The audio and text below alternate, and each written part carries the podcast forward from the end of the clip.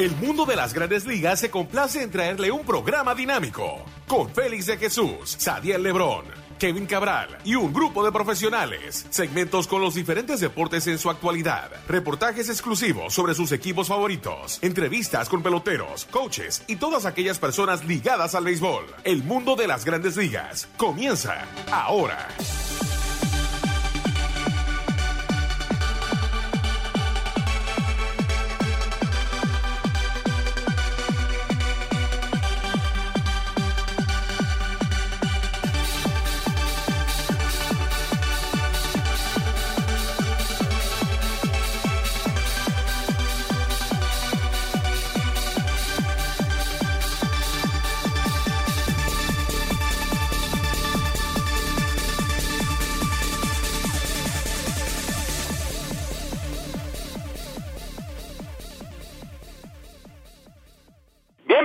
Otra emisión de su programa El Mundo de las Grandes Ligas por su portales 7.com y lasmayores.com. Como siempre, nuestro productor es Andrew Hart. Aquí con ustedes, Kevin Cabral el servidor Félix de Jesús con todo lo que está pasando en el béisbol. Ya ustedes saben, se aproxima lo que es el juego de estrellas. Eh, este año se va a jugar en Washington, D.C. Varios eh, nombres eh, interesantes que están en la alineación inicial y claro, algunos que están como suplentes, eh, le vamos a dar la lista completa, y también sigue la batalla Yankees frente, eh, Yankees y Boston en la edición este eh, de la Liga Americana, y fuertes rumores que el equipo de Boston está interesado en los servicios de Manny Machado. Machado ha acabado con los Yankees aquí en una serie que tienen de cuatro juegos en el parque, la casa del equipo de Baltimore. O sea que le estamos dando varias noticias. Recuerden que el podcast por Google Play al igual que el Apple Store, pueden conseguir el mundo de las grandes ligas y ahí escuchar el programa semanalmente. Pero sin más preámbulo, vamos a dar la bienvenida a Kevin Cabral. ¿Qué tal, Kevin? Muy buenas, Félix. Mi saludo cordial para ti y para todos los amigos oyentes del mundo de las grandes ligas. Un placer, como siempre, poder hablar de béisbol contigo.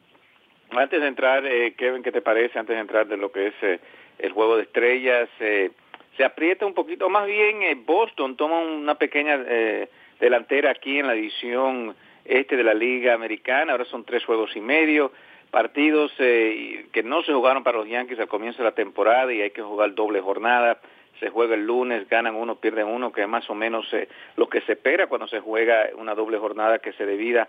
Y aquí el equipo de, Boston ha tomado una, buena delantera antes del juego de estrellas. Así es, eh, tres juegos y medio el, es la mayor ventaja que hemos visto en, en bastante tiempo y hay que darle todo el crédito a, a los Medias Rojas que han ganado ocho juegos en forma consecutiva. Eh, su ofensiva sigue eh, luciendo muy bien, es una ofensiva con muchas armas. Eh, uno ve sobre todo esa parte alta con Mookie Betts, Andrew Benintendi, J.D. Martínez y la realidad es que son hombres que, que le dan muchas oportunidades a su equipo de anotar carreras. Ayer, por ejemplo, el equipo de Boston tuvo básicamente que recurrir eh, a un juego de, de bullpen para poner su rotación en orden y el equipo sin conectar cuadrangulares, y esto da una muestra de la diversidad de la ofensiva, anota ocho carreras con eh, cuatro hombres pegando un par de hits, Andrew Benintendi con un par de dobles, dos carreras impulsadas, dos impulsadas de Alexander Bogarts con un triple, un par de dobles que remolcaron anotaciones de Jackie Bradley, eh, y tú notas que aún en un día donde J.D. Martínez, que ha sido el principal bateador del equipo y uno de los candidatos para el premio de jugador más valioso de la liga. Un día que Martínez no suena mucho, aún así el equipo de Boston anota ocho carreras. O sea que este es un equipo eh, difícil, eh, con muchas armas, y lo está demostrando en el terreno. De nuevo, ocho victorias en línea, 15 y 3 en sus últimos 18. Y mientras tanto, los Yankees resbalando contra un equipo al que debieran dominar. Los Orioles de Baltimore eh, han perdido dos de tres en los dos últimos días a manos de los Orioles están perdiendo la serie particular contra el equipo de Baltimore, que ha sido básicamente uno de los peores del béisbol, y en este momento, por lo menos corto plazo, están pagando el precio de eso en el standing, eh, de nuevo alejándose a tres juegos y medio del equipo de Boston. Y con este equipo corriendo en todos los cilindros, como se dice, el equipo de Boston todavía hay interés en Manny Machado. Sabemos que Devers ha tenido problemas eh, un poquito en lo que se refiere a jugar la tercera base, tiene 19 errores máximo en las grandes ligas. Eh, pero claro, él quiere jugar short, Manny Machado. aquí conversando con varios, varios colegas, un, jugador que se va a alquilar por básicamente dos meses.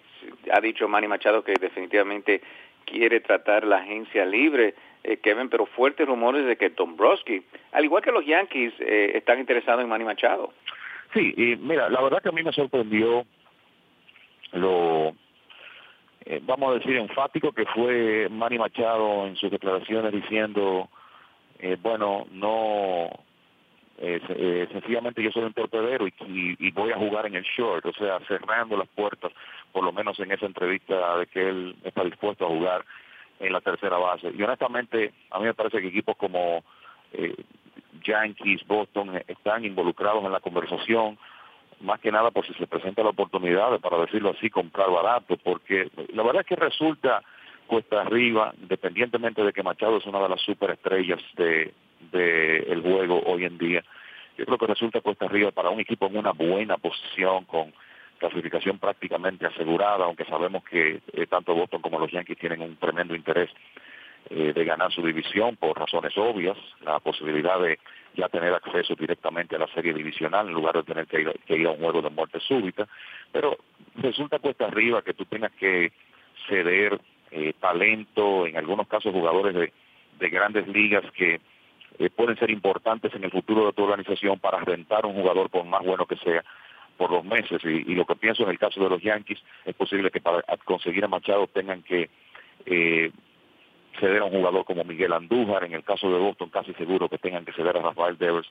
Yo particularmente no estoy seguro que tiene sentido hacer eso para un par de meses de Manny Machado, eh, lo, digo con toda honestidad. Si en el caso de los Yankees, que tienen otras piezas, eh, jugadores jóvenes de talento que eh, hasta cierto punto son redundantes, entonces ya la historia sería otra, pero si por ejemplo un jugador como Andújar, que ha demostrado que puede ser, puede ser el antesalista de los Yankees por los próximos 10 años, si un jugador así tiene que estar involucrado, yo no estoy seguro que rentaría por un par de meses a alguien como Machado. Por eso a mí me resulta más lógico eh, verlo y, esto puede resultar eh, eh llamativo, pero por ejemplo un equipo como Milwaukee que tienen menos oportunidades de ir a la postemporada que cuando, normalmente se ve en una situación como esta, tiene que, eh, como se dice, eh, hacer lo que sea necesario. Y lo hicieron hace 10 años cuando adquirieron a Sisi Sabatia y se dieron eh, lo que se suponía era un tremendo paquete de, talento joven que después no dio el grado.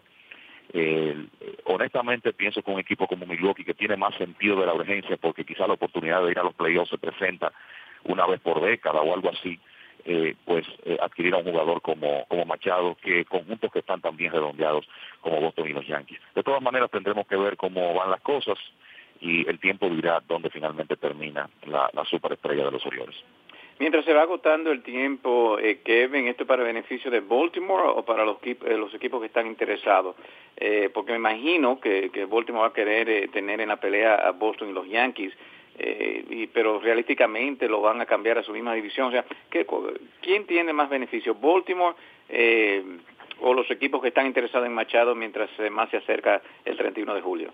Yo te lo voy a poner de esta manera. Eh, para mí los Orioles debieron cambiar a Manny Machado en la temporada muerta, tan sencillo como eso, y no lo hicieron. Y cada vez que Manny Machado se mantiene con los Orioles y cada día que pasa, su valor baja por la sencilla razón de que es menos tiempo para el equipo que lo adquiera eh, para poder disfrutar de sus servicios en el resto de la temporada. Entonces, eh, entiendo que los Orioles tienen que hacer esta negociación lo más rápido que puedan y yo te diría que quizá en otras circunstancias sería difícil ver a los Orioles cambiando dentro de su división, pero la realidad es que ellos están en una situación difícil, eh, casi desesperada, porque tienen que tratar de convertir a Machado en un paquete que pueda ayudarlos en el futuro, porque este es un equipo que obviamente ha completado su ciclo de éxito y que no tiene mucho material de Liga Menor. Entonces, en circunstancias así, eh, yo creo que tú sencillamente tienes que tomar la mejor oferta que se te presente. Y si esa oferta viene de un equipo de tu misma división, bueno, pues eh, eso es parte del riesgo que me parece que el equipo de los Orioles se tiene que tomar. Pero me parece que cada día que Baltimore mantiene Manny Machado en su roster, pierden ellos y posiblemente ganan los compradores potenciales que puedan que, puedan eh, estar detrás de los servicios del jugador de ascendencia dominicana. Va a ser muy interesante entonces, eh, eh, porque me imagino si van a dar un Devers, yo creo que algunos equipos, en el caso de Boston, y si los Yankees van a dar un Andújar, definitivamente lo van a querer firmar a, a Manny Machado. Vamos a ver cómo eh, las próximas semanas eh, se da eh, ese caso de Manny Machado. Lo que sí es interesante, eh, Kevin, para ya cerrar con lo de Machado, es que él sigue insistiendo con lo que es el shortstop, pero de verdad hasta la defensiva eh, no ha jugado muy bien Machado en el short. O sea, ¿por qué la exigencia de, seguir jugando en el short? Sí, es, eh, es algo que eh, no entiendo muy bien.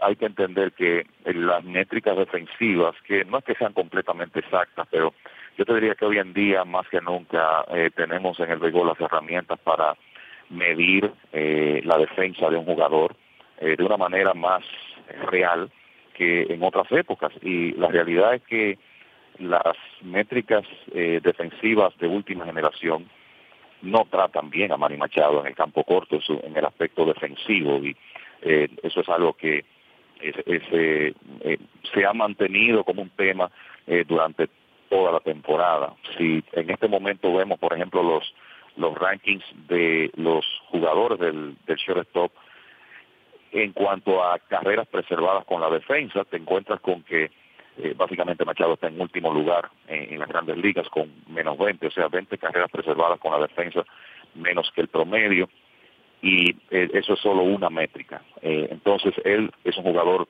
élite en la antesala, material de guante de oro obviamente no tiene el mismo alcance en el no tiene el alcance que se espera de un torpedero y eso tiene mucho que ver con, con estas métricas. Quizá él puede pensar que es debido al tiempo sin jugar la posición pero mm, yo creo que estaría en los mejores intereses de Manny Machado ser más flexible con esto, sobre todo en el momento que él sea agente libre, porque eh, definitivamente habrá muchos equipos interesados en él y puede que la mayoría quieran que él juegue en la antesala. El equipo de Tampa en esta edición, claro que es dominada por Boston, y el equipo eh, de los Yankees, eh, como dijo Kevin, Boston ahora con una ligera ventaja de tres juegos y medio, dos eh, más juegos ha perdido el equipo de los Yankees. Pero me intriga ver al equipo de Tampa Bay, ya están sobre 500, Kevin, muy lejos todavía de los playoffs, a 10 juegos todavía de poder superar a Seattle, pero interesante lo que está haciendo este equipo de Kevin Cash, manteniéndose ahí, y, y, uno piensa, bueno, tal vez cambien a Ramos, Washington se dice que está interesado, pero eh, como tú ves, eh, este equipo en estos momentos a Tampa Bay eh, y jugadores que tienen ahora a bajo costo por un tiempecito, puede ser que Tampa no esté muy activo en lo que es el 31 de julio, el último día de cambios. Mira, Félix, los Rays definitivamente están jugando un béisbol excelente, sobre todo en su casa, donde han sido virtualmente invencibles últimamente, han ganado 13 de los últimos 14 en el Tropicana Field. Este es un equipo que eh, de manera consistente en el pasado reciente ha sido competencia más difícil para los opositores de lo que uno quizá piensa y hay que darle todo el crédito eh, a lo que ha sido la historia de esa franquicia en los últimos 10 años, tomando en cuenta la situación desventajosa en que tienen que competir en, una división donde hay equipos de tanto poder económico eh, como Boston y los Yankees. Y eh, en realidad los Rays están obligados a ser creativos constantemente. El experimento del opener, del lanzador de vista que inicia y tira un inning, quizá dos, eh, ha resultado exitoso en la mayoría de los casos. Ayer Ryan Stanek lo hizo bien otra vez en ese rol, en una victoria 5 a 2 sobre el equipo de Detroit. No podemos perder de vista que los Rays tienen uno de los mejores lanzadores sobre el béisbol en Blake Snell, que ha sido la, el as indiscutible de esa rotación. O sea que ellos después que establecieron el, el sistema del opener han estado ganando en muchos partidos. Ahora, la, la realidad del caso es lo que tú mencionas.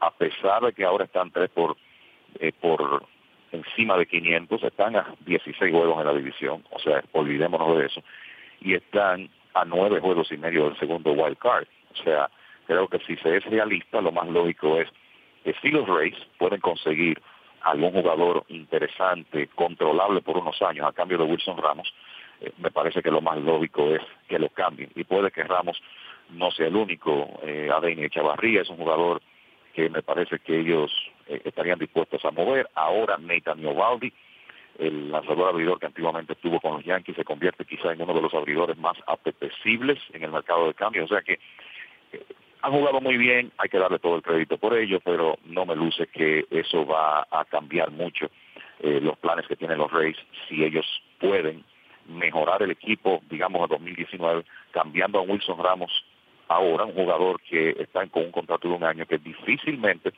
ellos puedan firmar para el 2019, considerando la temporada que está teniendo. Se la han jugado muy bien el equipo de Tampa. Eh, Ramos perdió casi mitad de año cuando el equipo de Tampa lo firma, le ha dado resultados al igual que Ubaldi, eh, que eh, pierde un año también y ahora le está dando dividendos al equipo de Tampa. O sea que el equipo que tiene una nómina baja se la ha jugado con esos dos jugadores y le ha salido bien. Aquí hay algo interesante antes de entrar de los que van a representar al equipo de la Liga Americana, las estrellas, eh, que tenemos que Cleveland está en primer lugar, sabemos la buena racha que tuvo el año pasado, estableciendo marcas de juegos ganados en forma consecutiva. Este equipo, eh, Kevin, ¿estaría buscando alguna pieza? ¿Qué tú crees que le falta al equipo de Cleveland, eh, mirando a que tienen que competir en la postemporada frente a posiblemente los Yankees, Boston, el mismo equipo de Seattle y Houston? Mira, los siglos de Cleveland han sido mencionados como un eh, eh, uno de esos equipos que está eh, de manera tímida participando, por lo menos han preguntado sobre Manny Machado. de nuevo, este es otro equipo que para mí no tiene, un jugador como Machado no tiene mucho sentido, tomando en cuenta que ellos tienen su lado izquierdo del infield también cubierto con José Ramírez y Francisco Lindor. Podrían mover a Ramírez a la intermedia, el, en una situación que obligaría al dirigente Terry Francona a enviar a Jason Kipnis a la banca y así podrían insertar un bate eh, como Machado. Pero ¿qué le va a costar Machado a un equipo como los indios que sabemos que no va a tener la oportunidad de firmarlo en, en la temporada muerta? Entonces, a mí me luce la, la debilidad de los indios es muy obvia y se puso de manifiesto eh, una vez más ayer en, el último inning. El equipo de Cleveland tiene una efectividad de su bullpen de 5.37, que es la peor de las grandes ligas. Los relevistas de Cleveland tienen 5 ganados y 16 perdidos.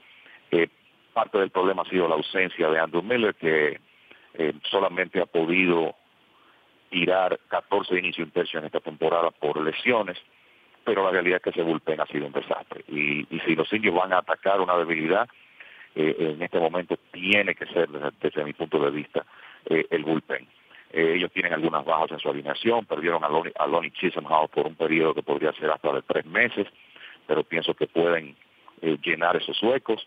Tienen un par de abridores jóvenes que le han resuelto bastante bien el problema de el quinto puesto en la rotación, o sea que me parece que Chris Antonetti y su grupo de operaciones de béisbol tiene que salir eh, al mercado a mejorar ese bullpen si ellos tienen esperanzas de competir con Boston, Yankees, Houston en una eventual serie postemporada.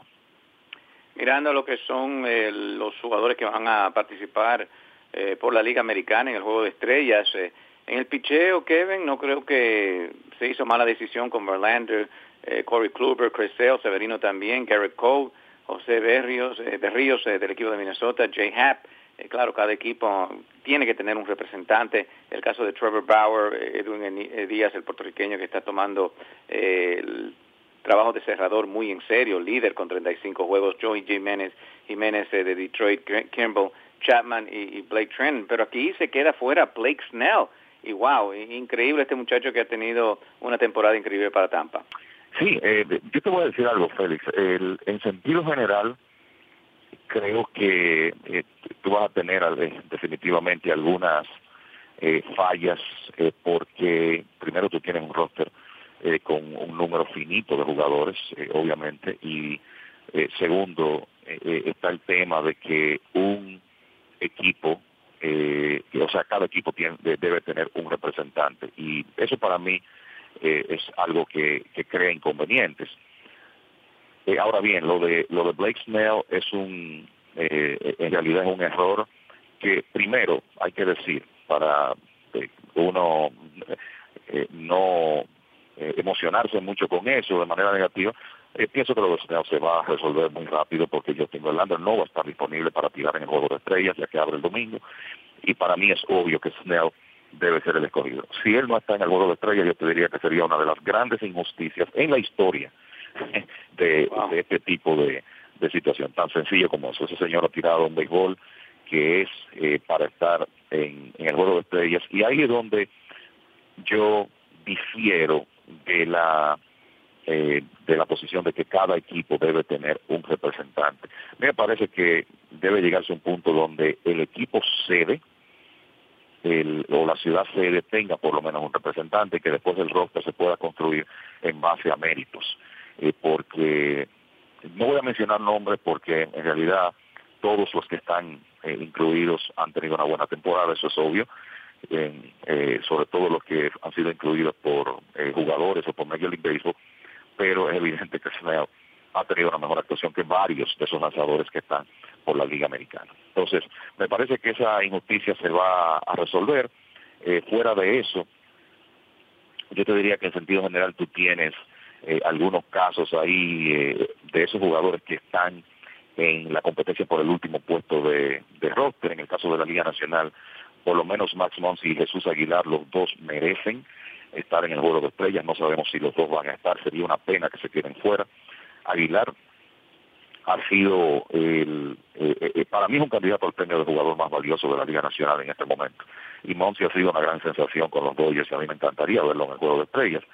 Y si tú tomas la Liga Americana, Andrew Benintendi, Eddie Rosario, Jim Segura, Andrew Simmons, todos esos jugadores son merecedores de estar en el juego de estrellas y posiblemente algunos de ellos o varios de ellos se tengan que quedar fuera. Estas cosas ocurren eh, todos los años y uno lo que quiere ver es que las injusticias más aparentes como esa de Snell puedan ser resueltas.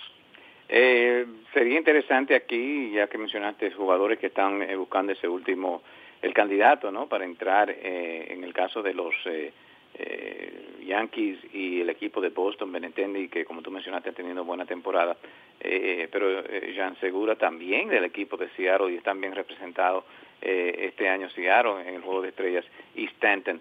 Increíble lo que ha hecho Stanton Kevin yo diría en las últimas tres semanas para eh, ser considerado para esta posición, ¿no? Porque antes, o como estaba jugando en el mes de abril y mayo, no era para considerarlo.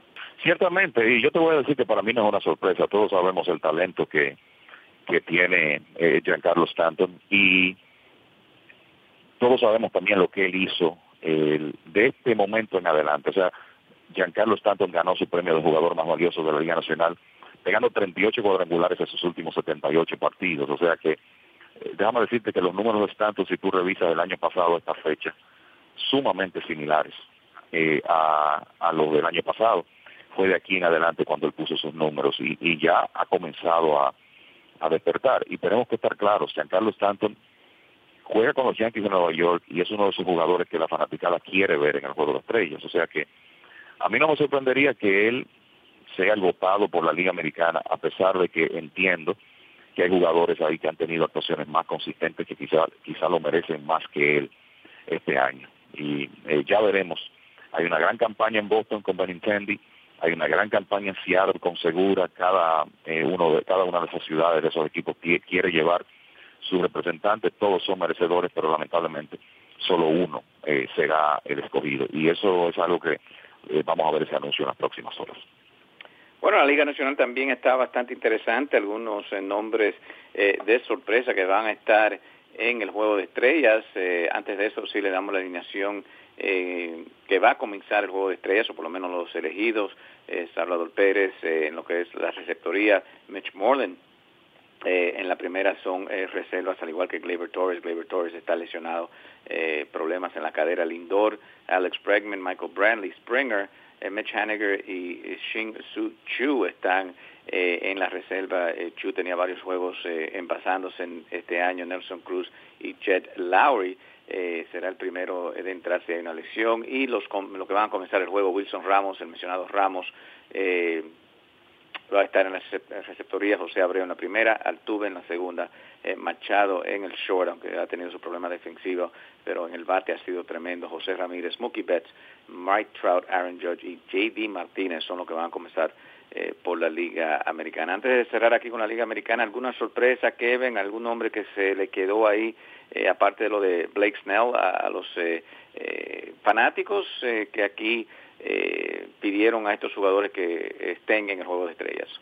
Honestamente creo que, mira, se, enmendó una de las eh, omisiones importantes en la Liga Americana cuando fue incluido Jet Lowry en lugar de Gleyber Torres. Eh, me parece que Lowry ha tenido una temporada excelente y, merecía estar en el juego de estrellas. Y de nuevo, eh, creo que con eh, lo de Snell, que esperamos que se corrija, se corregiría lo más llamativo.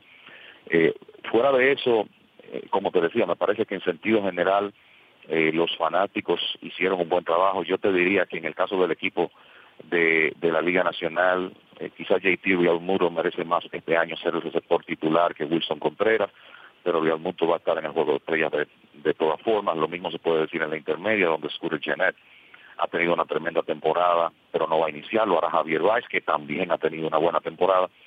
Eh, o sea que yo creo que en sentido general no son muchas las injusticias eh, que vamos a ver. de nuevo, puede que de esos jugadores que están en el final vote, algunos se quede fuera. y de nuevo, para mí, en el caso de la Liga Nacional, Jesús Aguilar, Max y vamos a hablar de esos dos, merecieran ambos estar en el juego de estrellas, no sabemos si, si van a poder llegar. Y en el caso de la Liga Americana, yo te diría que los cinco, todos en, realidad son candidatos justos eh, para estar en, en el juego, eh, algunos por méritos y otros por una combinación, y este es el caso de Stanton más que nada, una combinación de méritos y de el hecho de que es el juego de estrellas, es el juego de los fanáticos y tanto es la clase de estrellas que los fanáticos quieren ver. La Liga Nacional también está bastante interesante, no ha cambiado eh, mucho lo que es el standings, pero hay uh, algunos cambios a, algunos jugadores eh, lesionados y también le vamos a dar la lista eh, de los jugadores que van a participar por la Liga eh, Nacional. Recuerden, en el día de hoy le tenemos entrevista con William Adames, Carlos Gómez, también Amel Rosario y José Bautista, eh, claro, Amel Rosario y Bautista del equipo de los Mets, Adames y Gómez del equipo de Tampa Bay. Vamos a una pequeña pausa, Andrew, cuando regresemos ya entonces tocamos algunas novedades de la Liga Nacional. Ya regresamos. Black Iron Burger la hamburguesería número uno en votación por Sagat como la mejor hamburguesa. Black Iron Burger ofrece hamburguesas clásicas americanas y comidas inspiradas por el Mediterráneo por chefs españoles. Las hamburguesas de beef Black Iron Burger están hechas con carnes naturales y sin antibióticos, esteroides y hormonas. Black Iron Burger usa ingredientes frescos de alta calidad hechos en casa con sabores asombrosos que te transportarán a un sitio especial. Cual sea la ocasión, Black Iron Burger es el sitio perfecto para eventos deportivos, familiares y con amigos. Black Iron Hamburger. Nobody beats our meat.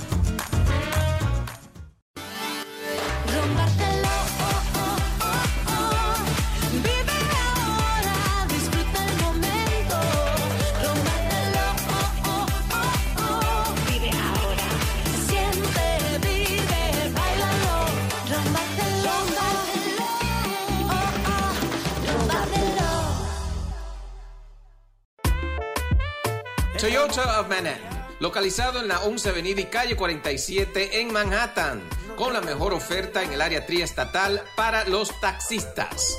Ahora con la garantía de 125 mil millas y un reembolso de 750 dólares a Uber drivers. Escucharon bien.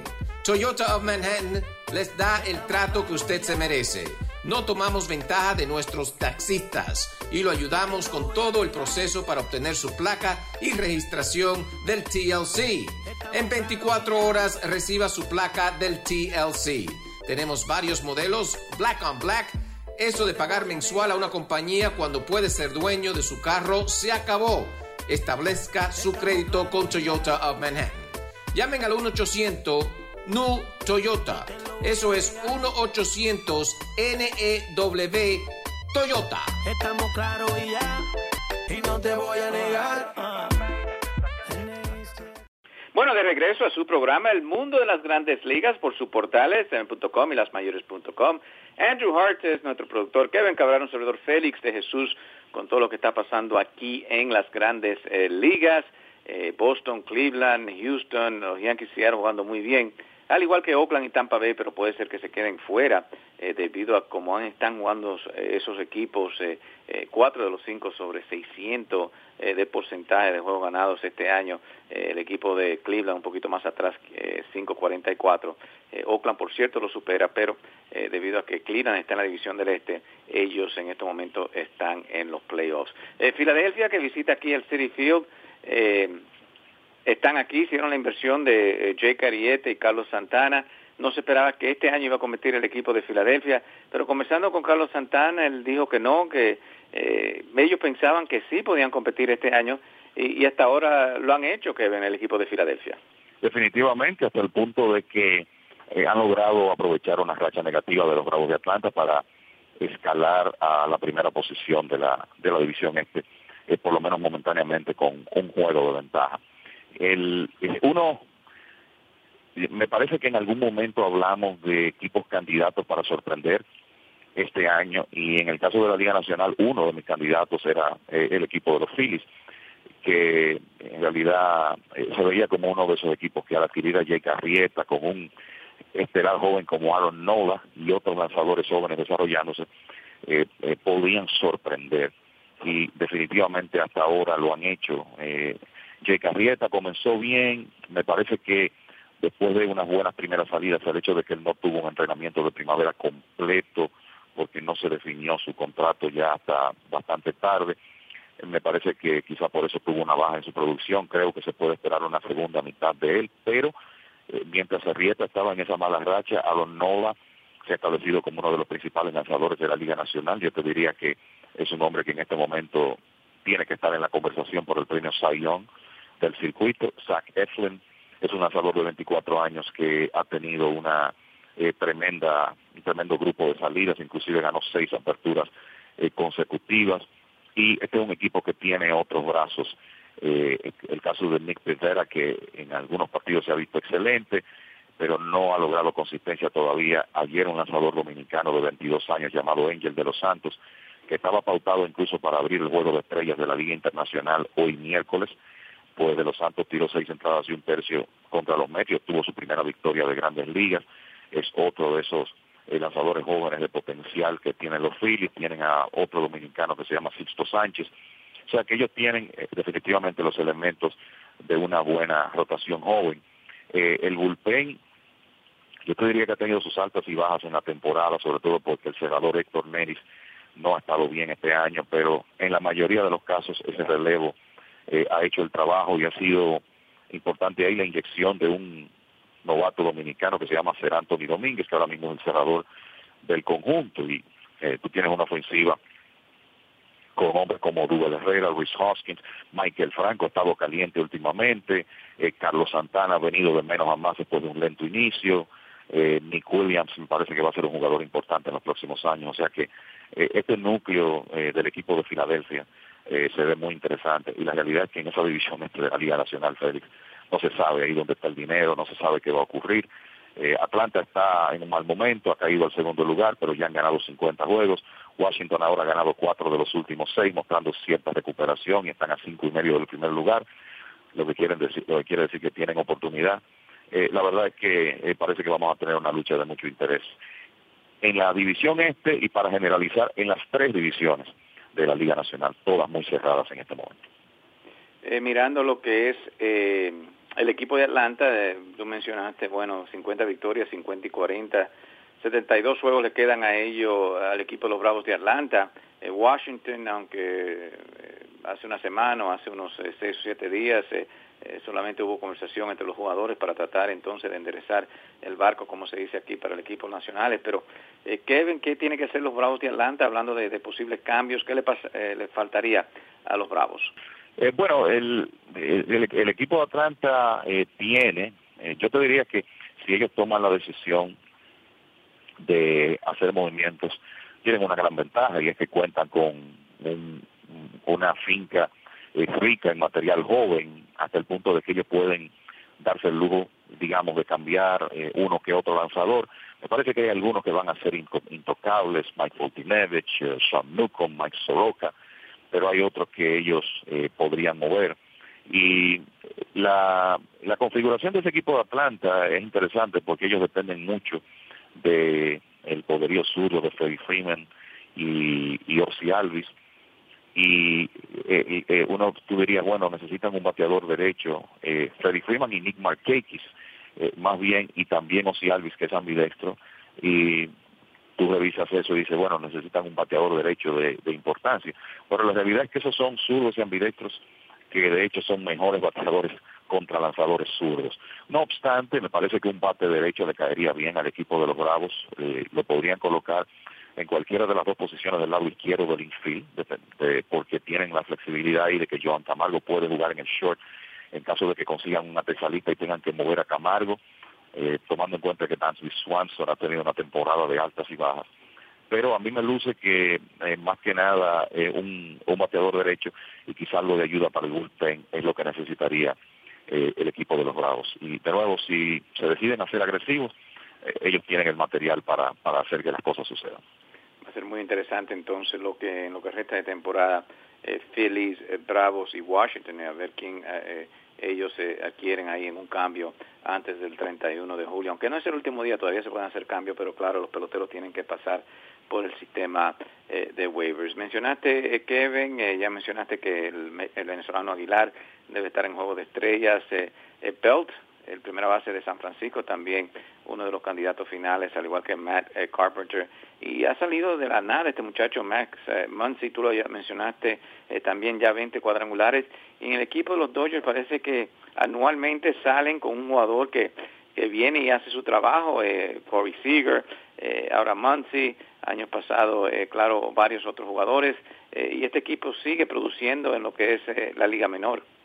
Sí, y el caso de, de Muncy eh, quizá más interesante, porque mira, lo que Corey Seager hizo se esperaba, eh, lo que Cody Bellinger hizo, eh, verdad que, que él coqueteara con 40 honrones el año pasado, yo creo que nadie lo podía esperar, pero se sabía que él tenía el talento para ser un, un bateador de respeto en grandes ligas. Pero Muncy es un veterano de liga menor que fue dejado libre la pasada primavera por los Atléticos de Oakland, un equipo que no goza de, tener ese gran talento. Y Monsi en un momento se vio sin trabajo hasta que los Dodgers le, le ofrecieron un contrato de liga menor, él se fue a Triple A, bateó 309 y este año apareció la oportunidad por todas las lesiones que tuvo el equipo a principio de temporada y Monsi se ha convertido en una real sensación, pegando 21 cuadrangulares en apenas 206 turnos oficiales y además de eso demostrando muy buen control de la zona de strike. Y en un momento Monsi tuvo que jugar en la antesala para cubrir la vacante de Justin Turner, después jugó en la inicial, estaba jugando en la intermedia, en los jardines, entonces cuando uno de tus principales bateadores puede ofrecerte ese tipo de versatilidad, eso es increíblemente valioso. Y Monsi siempre ha tenido la habilidad para controlar la zona, pero es obvio que él hizo ajustes en su swing, eh, ha logrado elevar la pelota con más eh, consistencia y por eso ha tenido esos excelentes resultados este año y junto con Matt Kemp principalmente y obviamente la contribución de otros jugadores eh, desde que Justin Turner regresó a la alineación los Dodgers han jugado un gran béisbol. Pues ahí está el equipo de los Dodgers eh, metido de lleno en la competencia en la división oeste de la Liga Nacional. Se vieron a medio juego de Arizona ahora están a juego y medio porque perdieron ayer y los Diamondbacks ganaron. Pero lo cierto es que para la cantidad de contratiempos que han tenido los Dodgers este año verlos en esa posición es admirable y para lograr eso ha necesitado la actuación de jugadores de héroes inesperados como Max Muncy. Eh, sale noticia aquí, Kevin, y bueno, escúchame que pienso que todavía hay que dar un poquito más de tiempo que se desarrolle, porque ya hemos visto en el caso de Tampa esta misma papeleta hace varios años de que van a, sacar otro estadio nuevo. Ahora se dice que el dueño, eh, Steinberg, eh, quiere trasladar el equipo a Ivor City en Tampa, eh, un costo que va a ser casi eh, mil millones de dólares, 900 millones, una arena de 30 mil fanáticos. y Tampa todavía, bueno, un mercado pequeño, pero si puede superar esto y conseguir por fin su estadio, entonces yo creo que Tampa puede sobrevivir en, lo que es la Florida. Sí, yo creo que la, la realidad, Félix, es que va a ser difícil para los Reyes sobrevivir a largo plazo en las condiciones actuales. Y para mí, eh, el estado de Florida eh, todavía tiene que probar que es un estado de béisbol, tomando en cuenta el poco respaldo que han tenido los Marlins, aunque honestamente los Marlins quizá en parte se han ganado eso, y los Rays. Y como tú decías, este no es el primer intento de hacer un nuevo estadio. En un momento se habló de mudar el equipo a St. Petersburg, ahora se habla de Ivor City. Eh, con un estadio que para esta época 900 millones de dólares es eh, relativamente barato, para decirlo de alguna manera y sabemos que estamos hablando de, de, sumas fabul de una suma fabulosa, pero lo digo al comparar costos de otros estadios y sobre todo tomando en cuenta que este parque sería un, un parque techado, no con techo retráctil, pero sí techado igual que el Tropicana Field.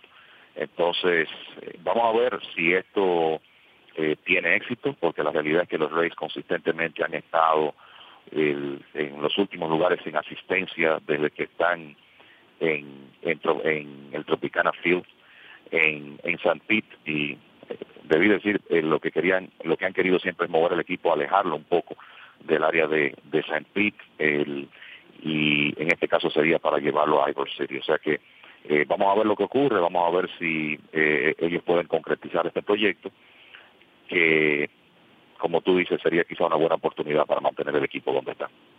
No ha cambiado mucho. Diamondbacks eh, en primer lugar, a medio juego ya los Dodgers, de los Gigantes a cuatro. Eh, Colorado ha jugado un poquito mejor, pero ha perdido sus últimos dos partidos, están a cuatro y medio. Eh, sigue la división central Brewers, Cachorros y Cardenales.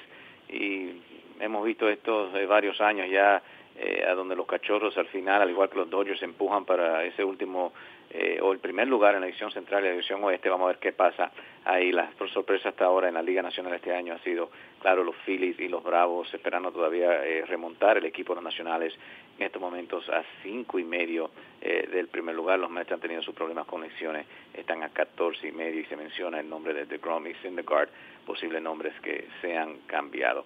En lo que se refiere a la Liga Nacional, Kevin y los jugadores que van a participar por la Liga Nacional, ya mencionaste el último voto, puede ir Aguilar, uh, Brandon Belt, Mark Carpenter, uh, Max Monty o Tria Turner del equipo de los nacionales. Eh, pero aquí, aparte de la decisión de, Buster Posley, que va a entrar eh, Yadir Molina, eh, ¿Cómo ves esa alineación de la Liga Nacional y si todos son merecedores de, estar ahí en Washington para ese partido de Liga Nacional frente a Liga Americana? Sí, el, eh, de nuevo, me parece que en sentido general los fanáticos hicieron muy buen trabajo este año. Yo particularmente, eh, en el caso de la receptoría, hubiera eh, votado por JT Realmuto por encima de Wilson Contreras, aunque Contreras también ha tenido buen año. Y lo mismo ocurre en la intermedia, Scooter Jeanette por encima de Javi Baez. Y me parece que ahí el factor cachorros, ¿verdad? La gran fanaticada de los Cox tuvo mucho que ver con llevar a sus jugadores a juego de estrellas y eh, no quiero que, eh, eh, que se malinterprete. Tanto Contreras como Baez han tenido muy buenas temporadas, pero pienso que Real ha sido el mejor catcher de la Liga Nacional hasta ahora y Janet el, el mejor intermedista, sobre todo tomando en cuenta que ha estado ahí en todo momento, en gran parte de la temporada, peleando por el liderato de bateo, ha bajado unos puntos en, en los últimos días, tiene un promedio de 322 y el, eh, la realidad es que eso, eh, el hecho de que esté en un mal momento no le quita mérito a lo que ha sido una excelente primera mitad para Janet. Eh, pero fuera de eso, creo que las, las votaciones están correctas. Bryce Harper obviamente no está en su mejor temporada, pero es Bryce Harper, el partido en Washington, es la clase de jugador que los fanáticos quieren ver en el juego de estrellas más este año. Eh, Nick Markakis es el líder de bateo de la Liga Nacional en este momento, dos puntos de ventaja sobre Jeanette, eh, merecedor, y creo que es una de las historias bonitas del juego de estrellas porque es un veterano que ha tenido una buena carrera, que nunca ha recibido mucha prensa y que por primera vez va a estar en, un partido de este tipo. O sea que veo bastante bien el sorteo de la, de la Liga Nacional, eh, con, con toda honestidad, no, no se pueden, no puedo percibir grandes injusticias. Sí creo que Jesús Aguilar tiene que estar en el juego de estrellas. Vamos a ver si él gana la votación. En caso contrario, ojalá que eh, pueda ser incluido, porque eh, Aguilar ha tenido una increíble temporada para el equipo de Milwaukee. Primera vez seleccionado, eh, Contreras, Javi Baez, también Freddie Freeman estará en la primera base, Crawford en lo que se refiere al short, Nolan Arenado en la tercera y aquí Camp, Bryce Harper, Camp claro con tremenda temporada, eh, se ha recuperado de algunas lesiones, eh, parece que Los Ángeles cae muy bien, pero aquí la gran sorpresa, eh, Kevin, ha sido Nick Markakis, un jugador que muchos pensaban estaba en el ocaso de su carrera, eh, viene y ha tenido una temporada para los Bravos increíble. Sí, y la realidad es que Markakis siempre ha sido un jugador competente, eh, pero nunca una estrella. Y por eso te decía que para mí es una de las historias bonitas de este año. Y, además es interesante porque Marquez, que tiene 34 años de edad, está en su última temporada de contrato. Y si tú revisas sus números de por vida, este es un hombre que tiene casi 2.200 hits, 459 dobles, un promedio de 289, un sólido porcentaje de envasarse de 359, más de mil carreras anotadas, casi mil carreras remolcadas. O sea, ha sido una muy buena carrera la de Mike X y hasta ahora es recibiendo poco reconocimiento. Y qué bueno que le ha llegado este año porque la realidad es que con su actuación él es merecedor, eh, tomando en cuenta la competencia que tiene entre los outfielders de la Liga Nacional, es merecedor de estar ahí y los fanáticos así lo han reconocido. Los suplentes, Posey, Realmuto, Voto, Goldschmidt también, Scooter Kennett, eh, Alvis, a los Rojos hay que darle mucho crédito, después de ese comienzo están a solamente 10 juegos eh, por debajo de 500, eh, eh, Trevor Story, también el venezolano Eugenio Suárez, Lorenzo Kane, Christian Yelich, Charlie Blackmon y claro, Yadir Molina que va a comenzar por Buster Posley son los jugadores suplentes, mientras tanto los lanzadores serán Max Scherzer, el uh, Jacob DeGrom con el mejor promedio de efectividad en la liga, John Lester, Aaron Nola, eh, Corbin, también Fultonecki del equipo de Atlanta, Mikolas de los Cardenales, eh, Hader, eh, también eh, Jansen, eh, Sean Doolittle, eh, Brad Hand y Felipe Vázquez redondean lo que es este equipo de la Liga Nacional. Bueno, Kevin, se agota el, el, tiempo. ¿Algunos comentarios finales? bueno, Félix, reiterar que este joven dominicano Angel de los Santos lució muy bien en su primera salida en Grandes Ligas. Buena noticia para eh, República Dominicana y para el equipo de los Phillies eh, de Filadelfia. Y eh, también comentar que los cachorros de Chicago, que obviamente están metidos de lleno en la lucha divisional en la, en, el, en la división central, valga la redundancia, de, la Liga Nacional, eh, se espera que ya hoy tengan a Chris Bryant en la alineación, uno de esos jugadores más importantes que ha estado fuera por inflamación en su hombro izquierdo, que es siempre una lesión crítica para eh, los bateadores derechos, pero lo cierto es que Bryant está en su eh, eh, de regreso en la alineación, estaría de regreso en la alineación hoy y su presencia es muy importante para el equipo de los cachorros. Bueno, eso ha sido un recorrido, lo que está pasando en las grandes ligas, mucho béisbol por jugar en la segunda eh, mitad. Recuerden, después eh, de la pausa venimos con entrevistas eh, con Amés Rosario, José Bautista, también Carlos Gómez y Willy Adames. De parte de la producción Andrew Hart, aquí Kevin Cabral y Félix de Jesús, le decimos que sigan en sintonía con mlb.com y lasmayores.com, especialmente para los últimos cambios que se pueden dar en los próximos días. Nosotros estaremos con ustedes la próxima semana. Black Iron Burger la hamburguesería número uno en votación por Sagat como la mejor hamburguesa. Black Iron Burger ofrece hamburguesas clásicas americanas y comidas inspiradas por el Mediterráneo por chefs españoles. Las hamburguesas de beef Black Iron Burger están hechas con carnes naturales y sin antibióticos, esteroides y hormonas. Black Iron Burger usa ingredientes frescos de alta calidad hechos en casa con sabores asombrosos que te transportarán a un sitio especial. Cual sea la ocasión, Black Iron Burger es el sitio perfecto para eventos deportivos, familiares y con amigos. Iron Hamburger. Nobody beats our meat.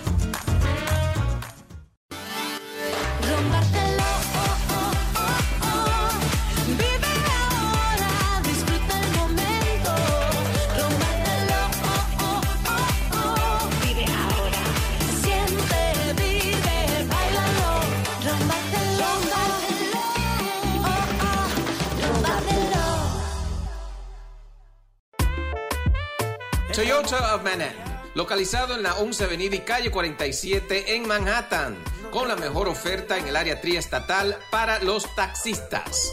Ahora con la garantía de 125 mil millas y un reembolso de 750 dólares a Uber drivers. Escucharon bien. Toyota of Manhattan les da el trato que usted se merece no tomamos ventaja de nuestros taxistas y lo ayudamos con todo el proceso para obtener su placa y registración del TLC.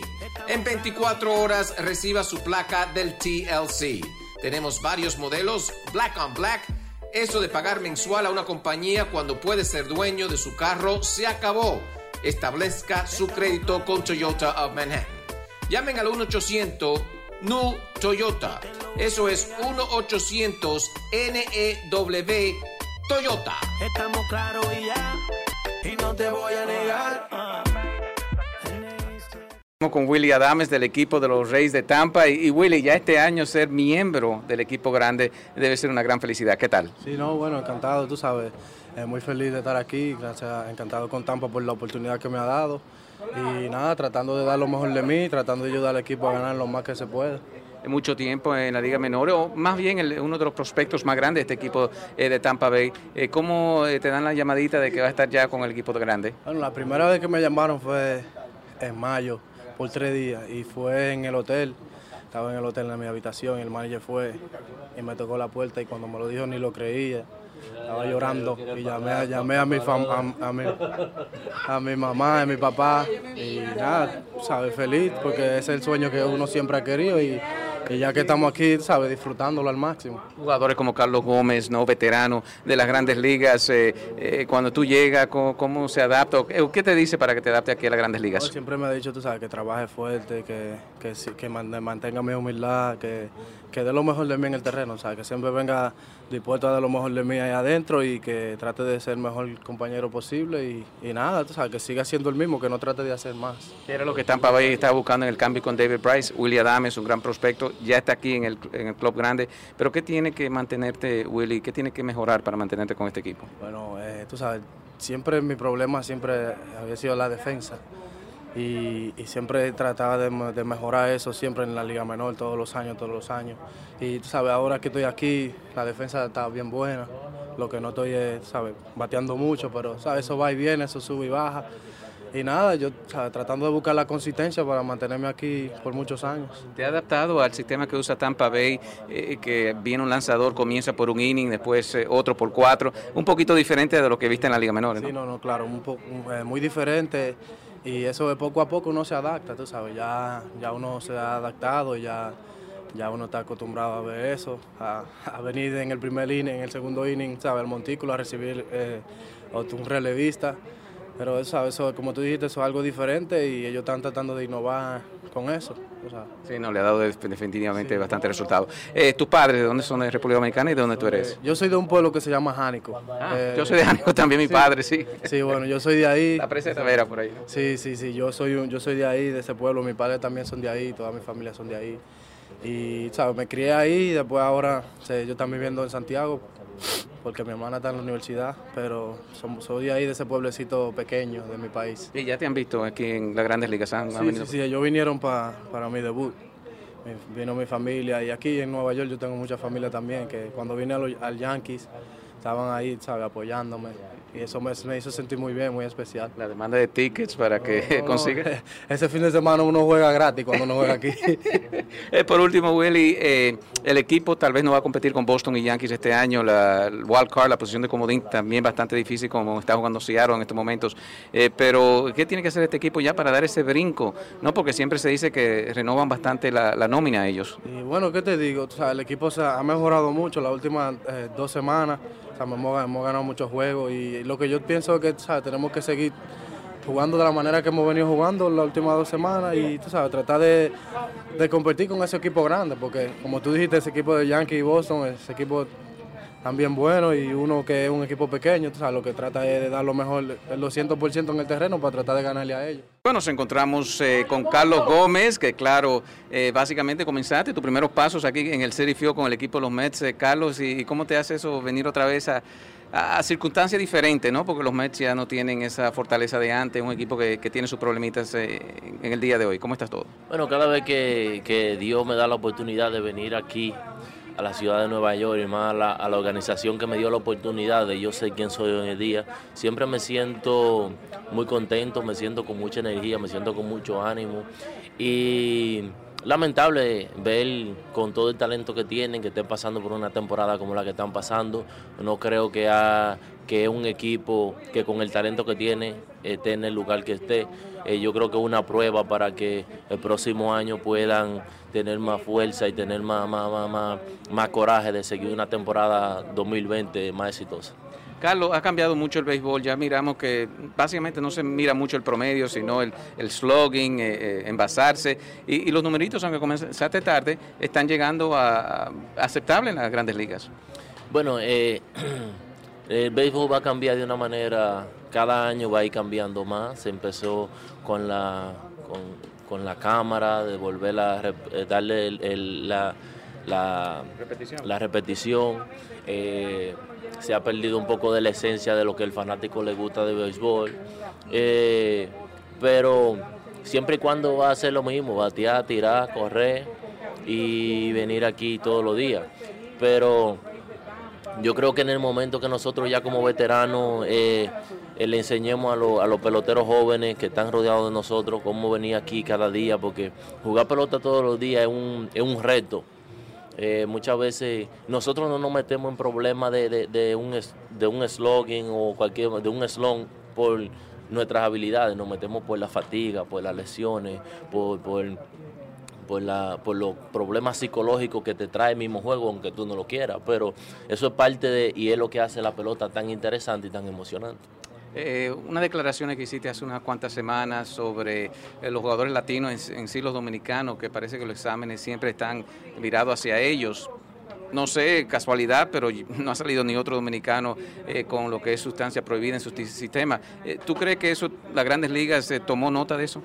No creo, yo no, mi comentario no lo hice por los latinos, por los dominicanos, lo hice en general porque soy el representante de mi equipo, de la asociación, so que tengo conocimiento de todas las reglas, de todas las leyes de nosotros, conozco el sistema bastante bien y, no lo consideré justo de que eh, nosotros no sabemos cómo nos elegían a nosotros para someternos a una prueba de, dopaje. En ningún momento nosotros, digo nosotros, porque recibo mensajes y, comunicaciones de mi mismo compañero de otros equipos que dicen, pero ¿y cómo es que nosotros nos eligen para la prueba? Nosotros no, nunca nos vamos a quejar, porque a nosotros nos pagan para hacernos eso. No nos vamos a quejar de la cantidad, sino de que ver la transparencia de cómo ustedes cogen, de cómo yo voy a ser cogido 10 veces, 8 veces cuando hay otra persona que tal vez uno. Entonces, ¿por qué yo tengo, si es al azar, tengo que tener tanto tanta suerte de ser elegido? En ningún momento uno se niega ni se revela eso, porque eso es un, patrón que hay que seguir. Eh, uno quiere un béisbol limpio, pero en ese momento yo sentí que debería, debí de hablar de eso y que nos enseñen cómo que lo están haciendo y ya lo están haciendo.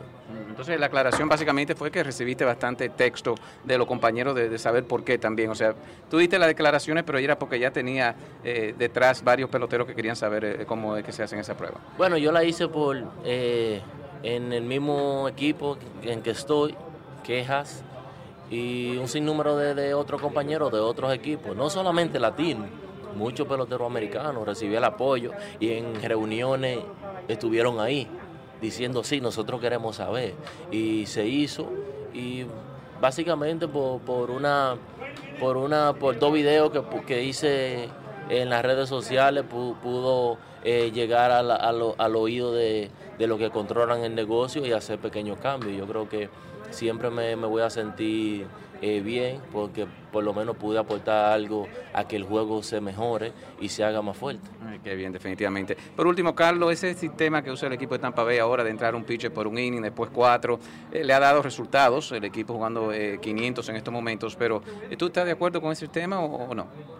Bueno, de que esté de acuerdo o que, o que no esté, yo solamente soy uno de los pasajeros del autobús. El manager es el chofer y lo que el manager diga nosotros tenemos que hacerlo, sea como sea, nos guste o no nos guste, pero es nuestro manager y lo vamos a apoyar, lo vamos siempre mantenerlo positivo, de que si eso fue lo que él decidió hacer, vamos a estar positivos con él y a jugar el mejor juego que se pueda, porque si nos ponemos que no es lo que se debe, que no, nos vamos a meter en agua que nosotros no somos los que controlamos. Yo no controlo lo que no esté jugando hoy, yo controlo en el momento que yo voy a estar jugando y en el momento que no estoy jugando voy a controlar de cómo me voy a manejar aquí en el dogado, de que mis compañeros que estén jugando siempre se mantengan por nueve innings con mucho ánimo y ese es el trabajo de nosotros. Y si sabemos que ya como veterano quiere pasar tiempo con la familia y todo eso, pero eh, si en Santo Domingo te encuentras dos o tres semanas, el único equipo sería Aguirre Cebeñas. Claro, ya yo no juego con otro equipo, yo no quiero ocupar para arriba, pero no creo que ya a, la altura de la jugada ya un tipo, un tipo viejo ya como yo en la pelota. ¿Qué edad, qué edad? Es un tipo viejo en la pelota, 16 años en pelota profesional, en pelota profesional, ¿tú me entiendes? Uno, eh, esto es lo que yo sé hacer, yo no sé hacer otra cosa más. Mm. Yo en mi casa hacía otra cosa, que era colaborar a mi familia y jugar pelota. Después que yo ya me retiro como pelotero profesional, yo voy a seguir haciendo lo mismo, que tratando de ayudar a peloteros jóvenes de cómo hacer mejor pelotero, simplemente. No para vivir de eso, ya yo, ya yo recolecté todo para vivir, normalito. Encontramos con Ahmed Rosario del equipo de los Mets de Nueva York. Eh, Ahmed, ya una temporada larga, al equipo de los Mets no ha salido la cosa como ellos han querido, pero definitivamente eh, ha aprendido mucho esta temporada. ¿Qué tal, Ahmed? Sí, sí, he aprendido bastante y agradecido con Dios que me da la salud eh, y así como tú dices, no estamos pasando por, el mejor momento, pero nosotros venimos con más fe y dando lo mejor que nosotros podemos traer al terreno cada día. Traen un veterano como José Bautista eh, al equipo y claro, en Toronto él era una estrella. ¿Cómo fue la recepción para eh, José Bautista ya en Toronto? No, no, tú me entiendes, un, ocho años. hasta se le abueron los ojos, creo que eso es algo magnífico y yo me siento bastante contento por él. Es algo que aprende un, novato que dice, wow, mira cómo si tú haces un buen trabajo en las grandes ligas te tratan. Sí, eso es algo que, creo que los novatos nosotros aprendemos, creo que eso es algo que influye y nos da motivación. Con el equipo de los Mets, constante de que hay cambios, Ahmed, eh, ¿cómo tú te manejas para decir, bueno, eh, tenemos que hacer el trabajo en el terreno y lo que pase fuera del terreno, eso yo no tengo control. Así mismo, como tú dices, ya lo que pasa del terreno, lo que pasa afuera, perdón, eso es algo que yo no tengo control y lo que pasa adentro es algo que yo creo que doy lo mejor de mí, trato de no poner mucha atención a lo que está sucediendo fuera y divertirme, eso es lo único que puedo hacer yo. En esta segunda mitad de ya que se aproxima a Med, ¿hay algo que tiene que trabajar para que diga, bueno, aquí deben estar mis numeritos? Bueno, yo cada día que voy al terreno eh, trabajo en todo, lo que es mi defensa, mi ofensiva, lo que es mi corrido de base, es algo que yo me enfoco básicamente en todo. Eh, José, con el equipo que comenzaste tu carrera, básicamente. Bueno, eh, en Grandes Ligas sí pasé mi primer año, eh, un, tiempito de aquí, bueno, ni siquiera un tiempito, fueron un par de días con los Mets, pero contento de estar aquí ahora y ponerme el uniforme y contribuir. Y de una vez, cuando, cuando regresaste a este equipo de los Mets, vimos entonces la garra que siempre ha exhibido durante tu carrera y yo creo que es algo que necesita el equipo de los Mets. Bueno, yo contento y agradecido de la oportunidad. Mientras me la sigan dando, yo voy a tratar de contribuir y hasta ahora ha salido todo bien. Me dicen por ahí que estaba bastante emocionado con lo que pasó en Toronto. Pasaste la gran carrera ahí con, el equipo de Toronto. Hiciste mucho por la comunidad eh, también. Eh, ¿Cómo fue la recepción? Excelente, eh, todo lo que me podía esperar y un poquito más. la fanaticada me aprecia mucho allá y me quiere y, y, el sentimiento es mutuo. Y yo me siento muy agradecido y, y honrado de que eh, ellos me tratan de la manera que me tratan. Muchos se olvidan de ese tiro que hiciste en el Clásico Mundial, que básicamente eliminó al equipo de Colombia, representante de la República Dominicana, ahora con el equipo de, los Mets. ¿Hay mucha pelota todavía? Bueno, el futuro uno nunca lo puede predecir, eh, el, negocio está cambiando mucho y de manera rápida, pero siempre y cuando las oportunidades eh, adecuadas estén presentes y mi cuerpo me lo permita, eh, yo seguiré jugando hasta que pueda, porque yo amo el deporte y amo el béisbol y esto es lo que yo hago. ¿En estos momentos te sientes 100%? Me siento bien, sí, gracias a Dios. Y tocando madera. con este equipo de los Mets, eh, ¿qué tienen que hacer para ya cambiar un poquito su suerte en la segunda mitad? No, bueno, creo que todo el mundo sabe que las lesiones han tomado su, nos han hecho su daño. Esperemos que todos los muchachos que están lesionados, que son gran contribuyentes, grandes contribuyentes al equipo, regresen y todos podamos jugar juntos y así, bueno, ya el equipo puede poner el mejor esfuerzo hacia adelante y a ver si cambiamos los resultados. ¿Alguna meta personal, hito personal de los números que tienen en Grandes Ligas? No, hasta ahora yo lo que quiero es seguir jugando y esa cosa, ese tipo de cosas se, se resuelven solas si tú estás haciendo tu trabajo. Y esta fue una presentación del mundo de las grandes ligas con Félix de Jesús, Sadiel Lebrón y Kevin Cabral. Les invitamos para nuestra próxima edición con un programa igual o mejor que este. Muchas gracias por sintonizar El Mundo de las Grandes Ligas.